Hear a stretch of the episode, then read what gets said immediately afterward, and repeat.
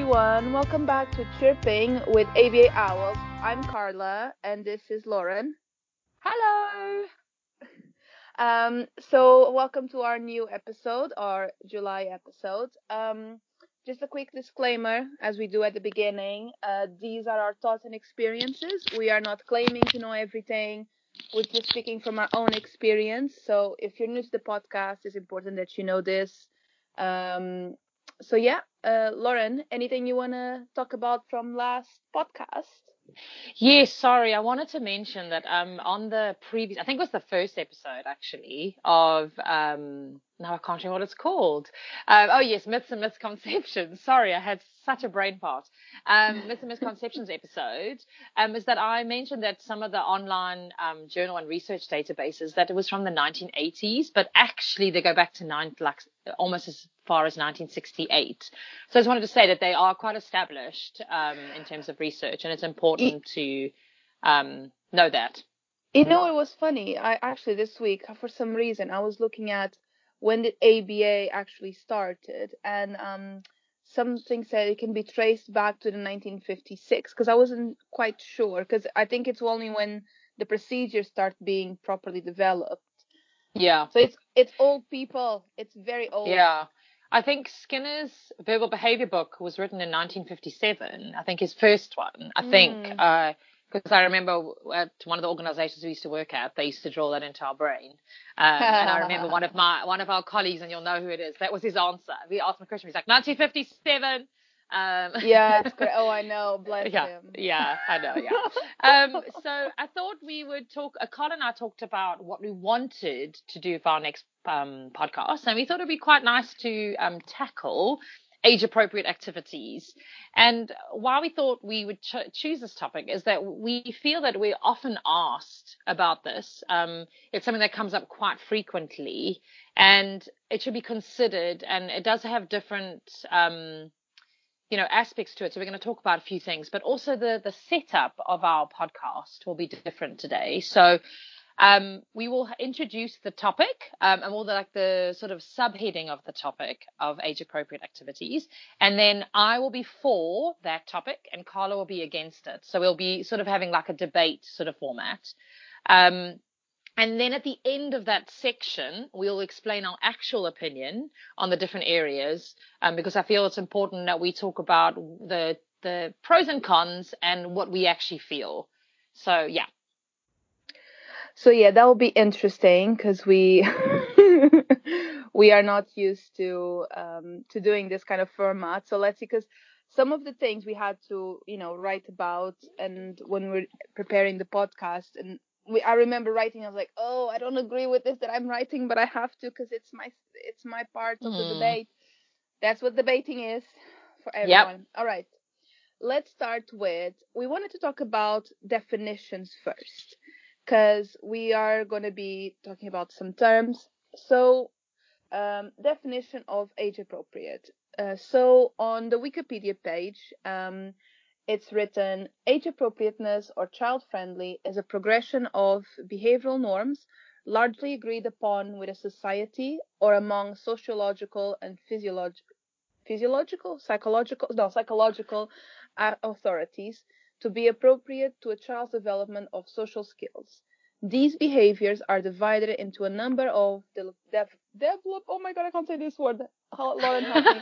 development. Thank you. Stages based upon the child's age. So this is a very long definition, but it's pretty good. So it and you know what? If you don't like Wikipedia, you know what? Sorry, that's your drama because Wikipedia is written by people and this person clearly understands the topic. So this is just a way of saying that um, what age appropriate is. So it's as you grow up, uh, the activities that you engage in are the ones that within a society are deemed appropriate. It's not necessarily what you like, it's what society thinks that, you know, they're Mm. appropriate. So this is what is considered age appropriate. Um, Google Dictionary defines it as a suitable for a particular age or age group. Uh, and we can talk a bit about this. So it's it's almost like who who is to say what's appropriate? This these Mm. are the definitions of appropriate, but who is to say this is more appropriate? Yeah. you know, uh, and I think also the age thing. I mean, you know, we've all met young five year olds and young 15 year olds and also mature 15 year olds and mature five year olds. You know, we, it's, it happens everywhere. So yes, age is, as they say, is but a number, but it sort of defines a lot of our capacity. You know, you should be this by this age. You should be able yeah. to do these things. And I think that's where our society's norms come in. And that's why uh, you know, I put in the Wikipedia one because I thought it was a really good way of. It's also got a lot of psychological and sociological authorities sort of deeming what's a- appropriate for us. Um, oh, Wikipedia is great. Yeah. And yeah, if you have an issue, as Carla said, yeah, if you have an issue, then um, you know that's yours. But I thought it was a really good um, just a, a, good way to explain it because I thought it was actually it covers quite a lot of area as opposed to just suitable for a particular age or age group, which is what Google gave me. Um, so yeah. No, Wikipedia is great. Everyone donate three pounds to Wikipedia. I do. I do my monthly yeah. donation to Wikipedia. I mean, it's great. I mean, how many people now use Wikipedia for sources and references and whatever. So yeah, for everything really. I know. Oh, I don't know what I this know. is. I'm gonna find out. Wikipedia will it's, tell me. it's very rare to find a page on a subject that's not mm. written. You know what exactly. I mean? Like it's really, really, really hard, which is yeah. fantastic on it, on its own. Um, we also want to talk about a bit about other definitions. So we are going to be mentioning something called stimulus stimulus pairing. So pairing um, is when we associate different things. So we we associate, let's say, a book to something to a toy. To you know, we pairing is associating two different things in a pleasurable manner. So there, so people want to engage with it. So if I'm with a child and I want the child to pair with me, I will give the child toys. I'll play with the child. So I'm associating myself with you know, with good things. Uh, and then when we mention stimulus, stimulus pairing, it's the same thing. Is when we associate new toys and activities uh, with people's favorite items.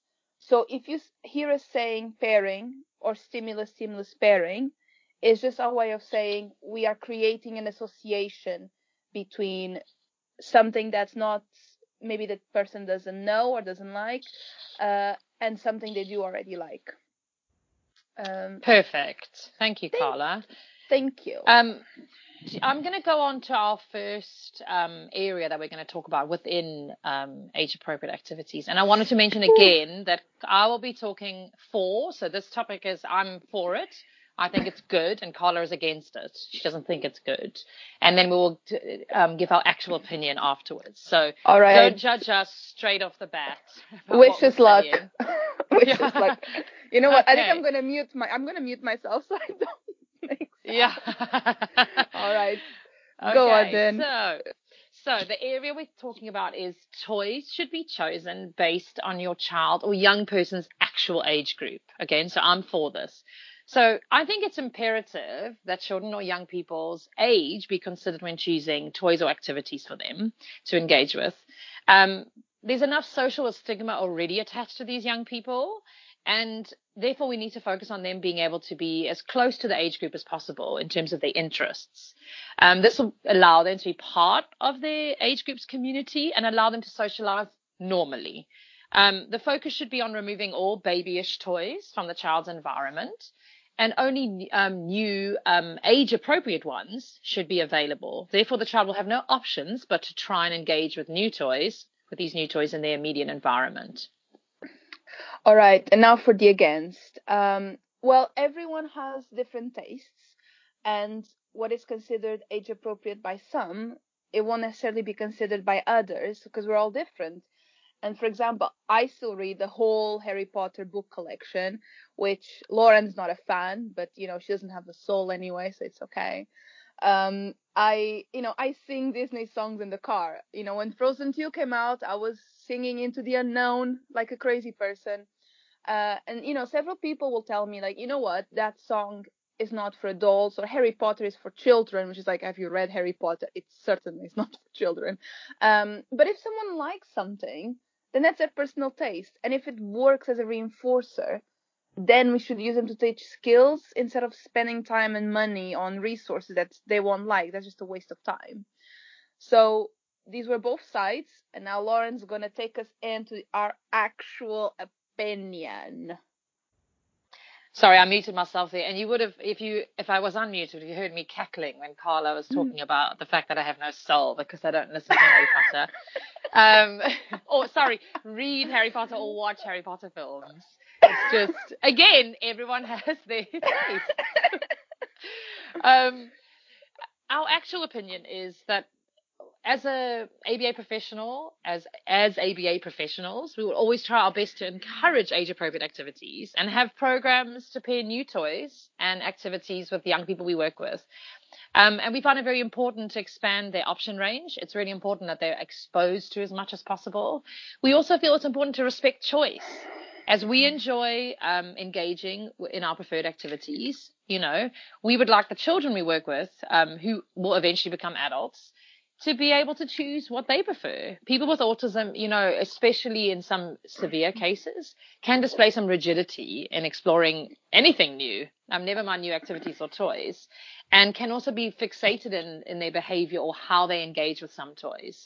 So, Yeah, you know, yeah. No, no, finish. Sorry, finish. No, I was just going to say that in light of that, you know, we should be mindful of this fixation and rigidity and try to expand their world if we can.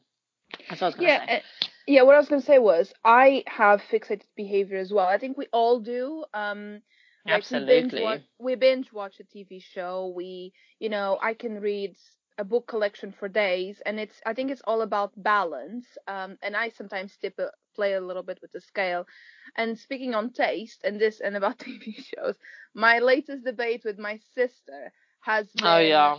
how how fit Jason Jen, what's his name Jensen Ackles is, which is an actor from a TV show called Supernatural. My sister's never seen the TV show. She's seen one image and she's like, "Oh, he's all right." I'm like, "Excuse me, excuse Yeah. me, that man." Talk about making an uninformed look. Talk about having an uninformed opinion or response. I know that man is funny. He's Yeah. sweet. He's a good actor. He's beautiful. He's I mean, lovely. he's a good He's just person. lovely. I know. Uh, we we swoon over him. You know, and also, who hasn't listened to the same song they love like four times in a row? Oh, so this days. fixation, everyone can relate to. I think it's important to realize that we all can do it, but the difference is it doesn't get in the way of us learning new things. And I think with the young people we work with, sometimes these fixations can. So yeah, Yeah. it depends on the child, and we'll talk about that a bit later. I think it's it's Yeah. something to be mindful. Um, I wanted to say something about um some of the young people I've worked with as examples um in terms of you know age appropriate toys for their age group. Um, and I have successfully paired, okay, which Carla mentioned earlier, so associating new toys or new activities with things they already like. Um, um, some more age appropriate for that young person. So the young person I work with really liked cartoons, um, but they were very um, babyish cartoons. And um, we were at that time in the organization I was working with, were very gun ho on talking about and trying to engage with children as age appropriate as possible. So we decided that we would, um, like a more grown up version of what he already likes in terms of the cartoons, we associate Disney because Disney's got a great variety of um, cartoon based movies, but also have sort of more adult type themes and humor and such things. Um, as you can tell, Carl and I, we're big Disney fans. So yeah, we chose Disney. Um, but the, you know, the things that we chose in terms of the Disney was things that he already liked too. So he liked water, and um, so we chose like Finding Nemo because it's got a lot of water-based things, and um, the characters are quite. There's a lot of color. He likes his colorful um, uh, cartoons that he used to watch, um, and I think also he liked cooking. So I think we got him to watch Ratatouille because it's got a lot of cooking and things in it. So even within the grown-up version, dare I say it, of the the cartoons that we chose, there was other interests that he liked too, and I it was very successful because he enjoyed watching these new um, videos, these Disney things. He eventually chose to watch them, um, but we did work quite a long time on pairing those um, new cartoons with his old cartoons. And I think also wanted to mention here that I've also worked with a, a young lady who we tried to do pairing age appropriate activities with, and we were very unsuccessful. Um, but I I wanted to mention that she had a lot of very complex needs, and in light of how much time we had with her and how much time we had to teach, we decided that we'd given it enough of a shot and it wasn't very successful. And so we would rather her be happy and be able to reinforce her appropriately with things she really loved so she could learn new skills than worry about watching her watching cartoon, um, cartoons um, or more appropriate TV as opposed to cartoons. Um, and you know, it was her It was- motivation. She was very motivated for those things. So, and I'm not saying it wasn't without our best um, intentions, but we just weren't that successful in this field, and it's fine. You know. Well, yeah, and she she was in my class um years later, and we also tried a bit, but it's it's Mm, you know what she likes this specific character, she likes Yep. this particular uh, adventure, and um it's like when we in when we work in a school environment, and we have to do um you know a competency. How would I say this? Like a a, a skills checklist on the Yeah. teachers, a evaluation, if you will, Yeah. and we. mm, you know, one of the things about pairing it's uh, that it says tries to pair with new activities, which I get, but at the same time, it it shouldn't it should be only, you know, it shouldn't be every time. I think you know what if if that person is so fixated on that, like you can try, but anyway, and this person tried and tried to pay pair the Little Mermaid, but you know what, this girl she had this one thing that she she liked and and that was that. And you know what? I had another pupil with um when i was in lauren's class who loved wind the bobbin. I mean the amount of times that that song is permanently you know you know what's it called? Etched sketched burned. It's it's Yeah. It's, It's permanently imprinted on our brains. yeah, it is there, and the video as well. It's you know he just thought it was the most amazing invention on the planet. He was just, what is this? And we paired Disney videos, just like Lauren mentioned before. Um, he really liked I Can't Wait to Be King because you know the colors, the song, it was quite fun. Um, and eventually can we got him to like a, another variety of videos that he would enjoy watching as well. So it's not just that. Um, so he you know, and it was really good. We did it. We managed to be successful in pairing, but I don't think I don't know if they've can carry on the pairing after we left. I hope they did. Um, but then the pair the pairing up videos, like the videos became conditioned, and then we can use them later to teach this boy new skills because so it's not always the same thing.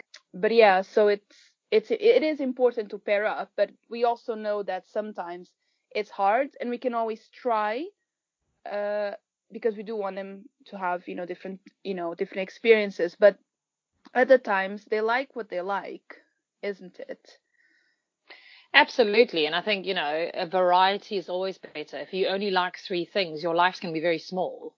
Um, and we want the young people we work with to have as much experience as possible and as much interest as possible because then they won't get bored with the things they really like. And we've all met those kids. I know, Carla, you know, they like three things. And if you have to spend a day with that child and they only like three things, you, you know, there's not a lot you can fill the day with.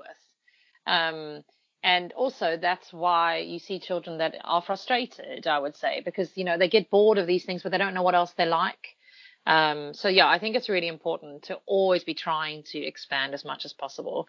I also wanted to just talk about, um, physical play, um, like tickles and hugs, etc. And, you know, as our, the people we work with get older, it's more and more important that we safeguard these young people and consider safety measures for them because they often don't have a lot of awareness of asking only people they know. I mean, I'm not saying all all children. I work with a young lady who had no idea that it wasn't appropriate to like hug someone and just jump jump on people and hug them. And you know, she could probably get herself in a lot of trouble um, as she gets older because she's she's vulnerable. She doesn't know that it's not okay to hug people she doesn't know. Um, and you know, it's it's important that those kinds of um, affection should be reserved for family and, and really close friends. And um, I think, you know, it's incredibly hard to fade out. If you, if a young person you know likes this kind of physical play, they like to be tickled, they like to be squashed, they like to be hugged. Um, it's harder, but also it's not really appropriate when they get into their teen years that they're hugging their teachers, you know. Um, and I think I've done similar things where I've um, used physical exercise, like bouncing on a ball or being squashed with a ball or mats, um, some kind of deep pressure they can deliver themselves, so giving themselves hand massages and squeezes so that they can get that input of being squashed or hugged, but maybe not necessarily from their teaching community, but maybe from their family and stuff. But as they get older, I think it's important to consider those things. These are the types of activities that are no longer appropriate um, and can be, you know, make these people very vulnerable in other communities. Um, so yeah, it's a, it's a tricky thing to talk about. It's not nice to talk about, uh, but I think it's also no. important to mention. Yeah, I completely agree. And I remember working with, um, when I was already out of the school setting and working privately, and I was with this young adult. Um, and we had a very, he, he had many activities he enjoyed. It was amazing. You, you could do lots with him. Like, um, he would just do anything.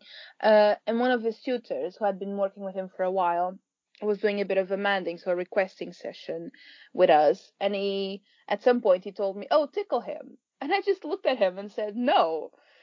And he was very confused, and I, like he, he he looked at me as if I was crazy, to be honest. And I said, "Well, he's an adult, and I'm a woman who is not part of this family." I'll just do something else. And I did other things. The thing is, if, if this young man didn't have anything else he enjoyed doing, I would potentially consider the tickles, or maybe I would use a feather or something that wasn't skin to skin contact because, you know, he was a young adult and we know how teenagers physically react. So I also want to avoid that. Um, but as it happened, there was no need to use tickles as a motivator because he had a vast variety of options. He had a really wide range of things he liked doing. He liked dancing, on a trampoline, he liked people to read him a book. He loved to see me dance and sing because it was so ridiculous. He enjoyed it a lot. Um, you know, we liked painting, coloring. I mean, I once brought a Disney book and we were there for ages together looking at the book, just chilling. I mean, so if there's no need to do, I mean, it's again, it's it depends. It's each individual case. And in this situation, I was just, well, he's too old for tickles, and I'm not part of his family. You know, I would tickle someone who's a friend of mine or in my family. I wouldn't tickle someone who I have a professional relationship with that I, you know, who's much younger, especially who's much younger than me and does not understand the, you know, physical contact or, you know, all the things that are behind it. So, yeah, I think it's you know. Yeah, the social boundaries, you know. And yeah, I think, yeah. I think it's yeah, it, it's thinking about because obviously in that moment you want to make that young person, that child, as happy as possible, but thinking about their future self and their future yeah. person and their safety and them being in other communities. It's all these kinds of things. So it, it's one of those sayings like it's cruel to be kind, but it's it's thinking about the long term version of that young mm. person, and that's it's hard. It's not easy. I don't want to not you know, make a child happy, but I also don't want to overstep boundaries that will be harder to establish later. Yeah. So can I just yeah. just say before we go on the next topic, mm-hmm. the song that I'm fixated at the moment, um, "Carry On, My Wayward Son" by Kansas. oh, is it? Oh, I think it's because of Supernatural. I just keep listening to that oh, song yeah. over and over all the time. I have, and this is so so awful, and I can't even going to admit this, but the Jonas Brothers have a song. oh, which one? I, I can't even remember something about a man. It's like what a man gotta do. I just I I love that song. It's on the radio here a lot, and what I will say about South Africa, and as much as I love living here, and I've chosen to live here, the radio stations need a lot of help. um, in terms of the variety of songs available. I'm not saying the choices of songs. I'm just saying the variety because there's a lot of um, repeating of music. So if you don't like a song, ooh, you're going to suffer because they'll play it a lot and a lot and a lot. You so, know what I do um, is I have a Portuguese radio app on my phone. There's a radio that I quite like, so I do listen to them uh, nearly every day. But they do have. There was one time that I couldn't because they do a set like from 7 a.m. to 11 a.m. They have this. There's a team that I quite like to listen to, and one of them one day decided, oh, I'm gonna try to play as many Alanis Morissette songs as I can until 9 a.m. I was like, yeah, I'm not gonna listen to that. Sorry, I don't. Know. Yeah. I can't like. Oh, but there's also there's a taste difference. I love Alanis. Like Yeah. old school Alanis, but I love her. I think she's great. She's very talented. But yeah, you see, and we're really good friends, and we have separate interests, and that's absolutely fine. You know what's funny? I like Dido, but I don't like Yeah. Norah Jones or Alanis. Well, I think Dido's got a great. I like. I love the tone of her voice. I find her very like it's not. It's soothing to listen to. It's not anything. Mm. Whereas I. I don't. Norah Jones just. It's a bit. I don't know. The same. Her voice is nice, but it's just the. I found the songs all Yeah. the same.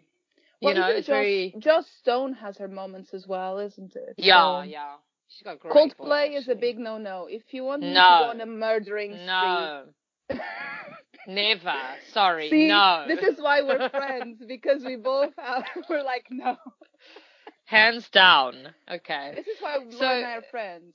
Yeah. so this was the end of part one of age appropriate activities. Please join us for our next episode. Thank you.